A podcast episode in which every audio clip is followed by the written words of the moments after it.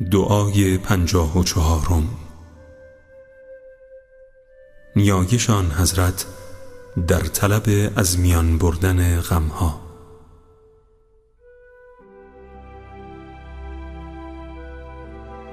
ای غم گسار و ای اندو زدا ای بخشنده در این جهان و آن جهان و مهربان در هر دو سرا. بر محمد و خاندان محمد درود فرست. اندوهم را ببر و غمم را از میان بردار.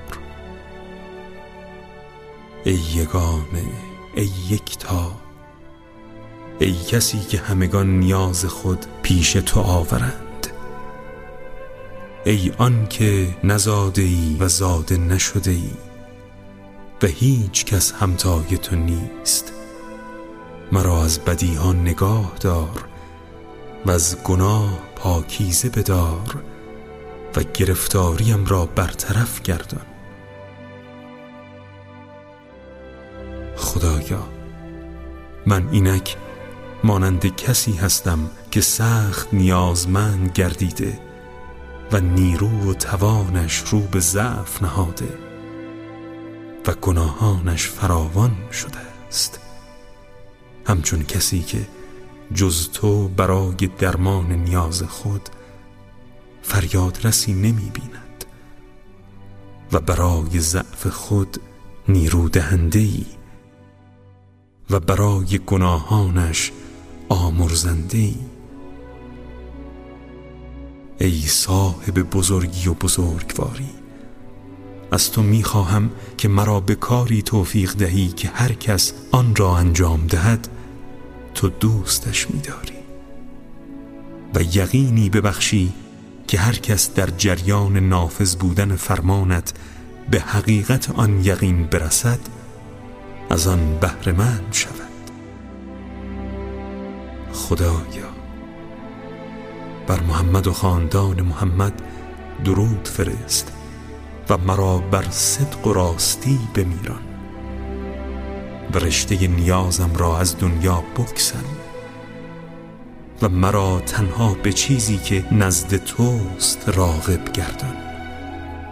تا از سر شوق دیدار تو را خواهم. و چنان کن که به راستی بر تو توکل نمایم. من خواهان بهترین تقدیری هستم که برایم رقم زده ای. و از سرنوشت بدی که پیش از این مقدر فرموده ای به تو پناه می‌برم. من از تو ترس عبادت پیشگان و طاعت خاشعان و یقین توکل کنندگان و توکل مؤمنان را می‌خواهم. خدایا. چنان کن که رغبت من به درخواست کردن از تو همچون رغبت اولیای تو باشد هنگام خواهش. و آن گونه از تو بیمناک باشم که دوستان تو از تو بیمناکند. و مرا در راه خوشنودی خود چنان به کار دار که چیزی از احکام دین تو را به سبب ترس از آفریدگانت فرو نگذارم. خدایا نیاز من این است. پس شوق مرا برای رسیدن به آن فراوان کن و عذر و بهانم را در این خواسته آشکار نما. حجت مرا در آن به من بفهمان و جسمم را در طلبش به سلامت دار. خدایا هر کس به غیر تو امید و اطمینانی داشته باشد اعتماد و امید من در همه کارها به توست. پس برای من چیزی را مقدر کن که سرانجامش از همه نیکوتر است و مرا از فتنهای گمراه کننده رهایی بخش ای مهربان ترین مهربانان.